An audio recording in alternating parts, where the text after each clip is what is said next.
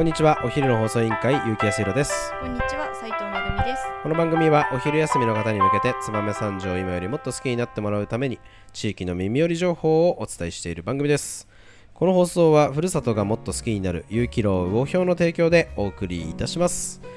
はい始まりました。お昼の放送委員会、えー今日はですね燕三条のおすすめお出かけ情報と、えーいうことでですね、今週の日曜日はい。えー明日明後日えー三条市の、えー市市立体育館？三条市体育文化会館。文化会館で、えー行われる、えーある催しを、えー紹介しようと思います、えー本日のトークテーマをお願いします、はい。本日のトークテーマ佐藤ひらりプレゼンツファミリーコンサート。来ましたね、はい。えー今や、えー人ですパラリンピックの、はい。えー開会式のはい。国歌斉唱を務めるぐらい超有名人はいになりました、はい。えー三条市出身のシンガーソングライター、はい。佐藤ひらりさんが、えーこの日、えー三条市体育文化会館で、えーファミリーコンサートを、はい。えー行いますよということでこちらの催しを紹介したいと思います、はいえーひらりちゃんね、あのー今まだ大学生なのかな？ね。あの拠点がねこっちにないと思うので、ひらりちゃんのあのコンサート聞くの非常にもう三条市では、えー、とレアというかなかなか聞けないと思うんですよね。でまたあのー大々的にこうお皆さんどうですか？って言ってあのこのくらいの、あのー音楽だけのコンサートって多分、えーあのオリンピックの開会式で歌ってから初めてなんじゃないかなと思いますので本当にあの皆さんねあの聞いたこともない方ぜひこの機会に、えー、と本当に生で聞くとうん。鳥肌が立ちちなみに斉藤さん聞いたことありますか？私は実は生で聞いたことなるほど。結構ね本当にすごいよ。あの歌唱力もそうだしあのなんて言うんだろうねやっぱりあーププロってすごいなっていうやっぱ生の音楽ってすごくいいですよねあのーまああの音楽を聴くなんていうんだ習慣がある方もない方もぜひねあの三条出身の、えーシンガーソングライターがこれだけ有名に、えーなっておりますので一度、えー聞きに行ってみてはいかがでしょうかということでですね、えーまたですねゲストがですね、はい。えーこの人有名な人なんでしょ？有名な人ですよ。えー梶原哲也さん、はいザ・ブルーハーツのねドラム？はい。ドラマーということで、えーやっぱり、えーえー音楽家のお友達は音楽家ということであのブルーハーツのドラマーが、えーゲストで出演してくれるととてもおなんていうんですかすごいすごいですよね。そう。ですよね。なんかはい。ワークショップもねしてくれるみたいで。えーすごいな。ということで、えーこのえー6月26日日曜日文化会館体育文化会館で行われるイベントはですね、えー全体はですね11時から、えー夕方の4時までやっております、えーまたいろいろねあのイベントが盛りだくさんでですねね。ファミリーコンサートということで、えー大人から、えーお年寄りまで楽しめるコンサートになっていてですねちょっとあのイベントスケジュールを紹介させていただきたいんですけど、はいえーマルチホールのイベントがですね、えー11時15分から、えー一発目がスタートしますね。11時からスタートして15分後なんと燕三条戦隊カジレンジャーショーがお先陣を切っておこの前座を務めさせていただきます。すね。えーなんと、えーこちらの方、えーファミリーコンサート入場料が、えー500円だったかな、うん。えーかかるんですけど、えー初のはい。カジレンジャー史上はい。初の有料公演ということで、あのーひらりちゃんの、えー 金魚の糞ということで、あのーちゃっかり初の有料公演を、えーさせていただくということで、えー11時15分からはカジレンジャーショーをぜひ、あの見ていただければなと、はい。えー思います。今回あのーいろえー、と今回のカジレンジャーショーはねお手や手を洗って、えーウイルスを倒しましょうみたいな、えー内容なんですけど。それもバラしていいいいやつなんですか大丈夫ですよ、あの公開してますんで、はい。あのーそれとは別にですね、はいえーちょっと今回は佐藤ひらりちゃんのコンサートということで、えーっと街にある展示ブロック、はい。えーこの展示ブロックってこういうもんなんだよっていうののごせ説明を子供向けにすると、おえー、カジレッドがお息巻いておりましたのであのレッドはね正義感があの強い、はい。えーので、えーそういうところをちょっとねしっかりやっていきたいということで、えーそんな新しい取り組みもあったりとかはい。しますし、えー次はですね、えービートセンシアビートシェアキッズ。って読むのかな？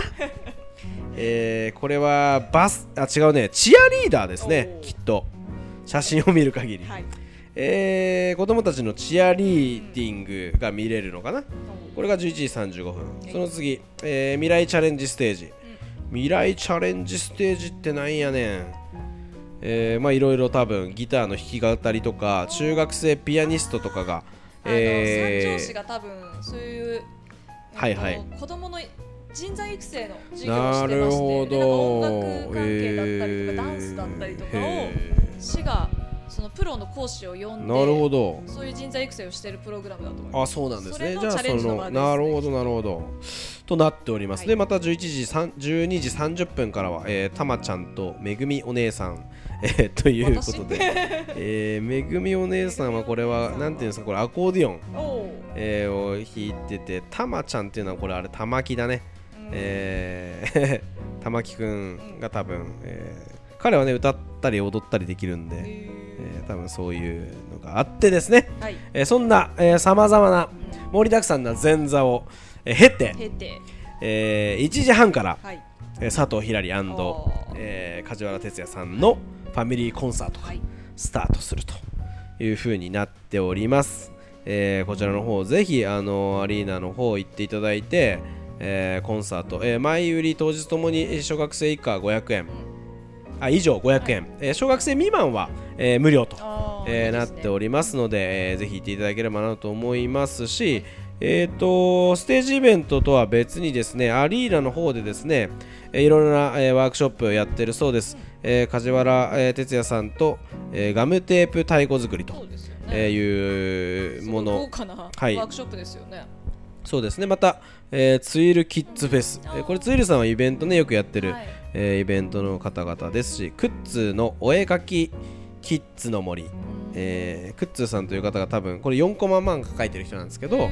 多分お絵描きの仕方を教えてくれるんじゃないかなと、えーいうことでまた、えー紙芝居とか、えー昭和遊び、えーがあると、えー多分ベゴマとかでしょうかね、えーさらに、えー小菓子絵でネームプレート作り。どういう感じでしょうかね。ウッドバーニングですね。えーそういうのがあるんですね、はい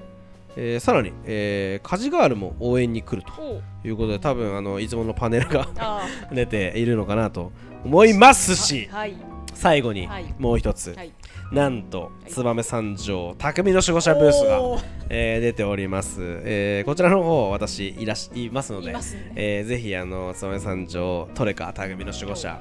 えーまたさらにねもうちょっとでパワーアップするしますけど、え今回は展示会ということで、えーいくつか守護者持って、えーこの間の人気投票のね、えー人気だった守護者を、えーっと残酷にあ上からあ。10体か15体持っていきます。えーっと人気のやつしか持っていきません。あもう選抜された。はい、あのーもうこれはシビアにね、皆さんが選抜した私のチョイスではありません。はい、残念ながらうちの結城陽介はい。入っておりません。はい、選抜漏れしております。はい、なので紙セブンか8かもうちょっと15個ぐらい、えー連れていきますんで、ぜひ皆さん見ていただければなと思います。出てるのは人気なキャラクターばっかりなんだなと。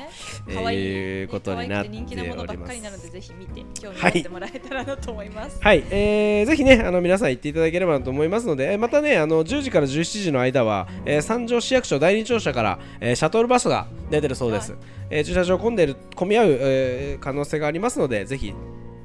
そちらの方、えー利用していただければなと思います。えー佐藤ひらりちゃんの、えーファミリーコンサートの、えー前売りチケットお問い合わせはですね、えー横山酒店さんで、えー、受けたまわってるそうです、えーお電話番号が0256-32の6245えー住所がですね、えー三条市東浦館2の4の12ですね、はい。えーちょうど三条市役所の、えー裏通りの方に、えーなっております、はい。またあの三条市役所障害学習課の方でも、えーこちらのコンサートチケットの方を取り扱いをしているそうです、えー三条市役所障害学習課のお電話番号が025647の0048えー住所、えー三条市元町13の1これ中央公民館の中に、えー三条市役所障害学習課ありますので、中央公民館入って左側、えーさ障害学習課の方にお問い合わせていただければなとはい。思っております、えーあさってえーまだ、えー間に合うと思いますので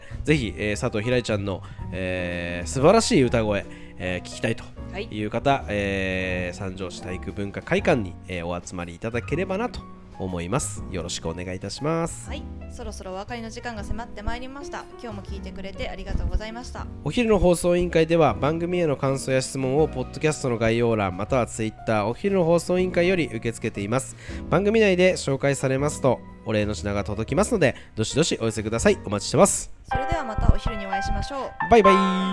イ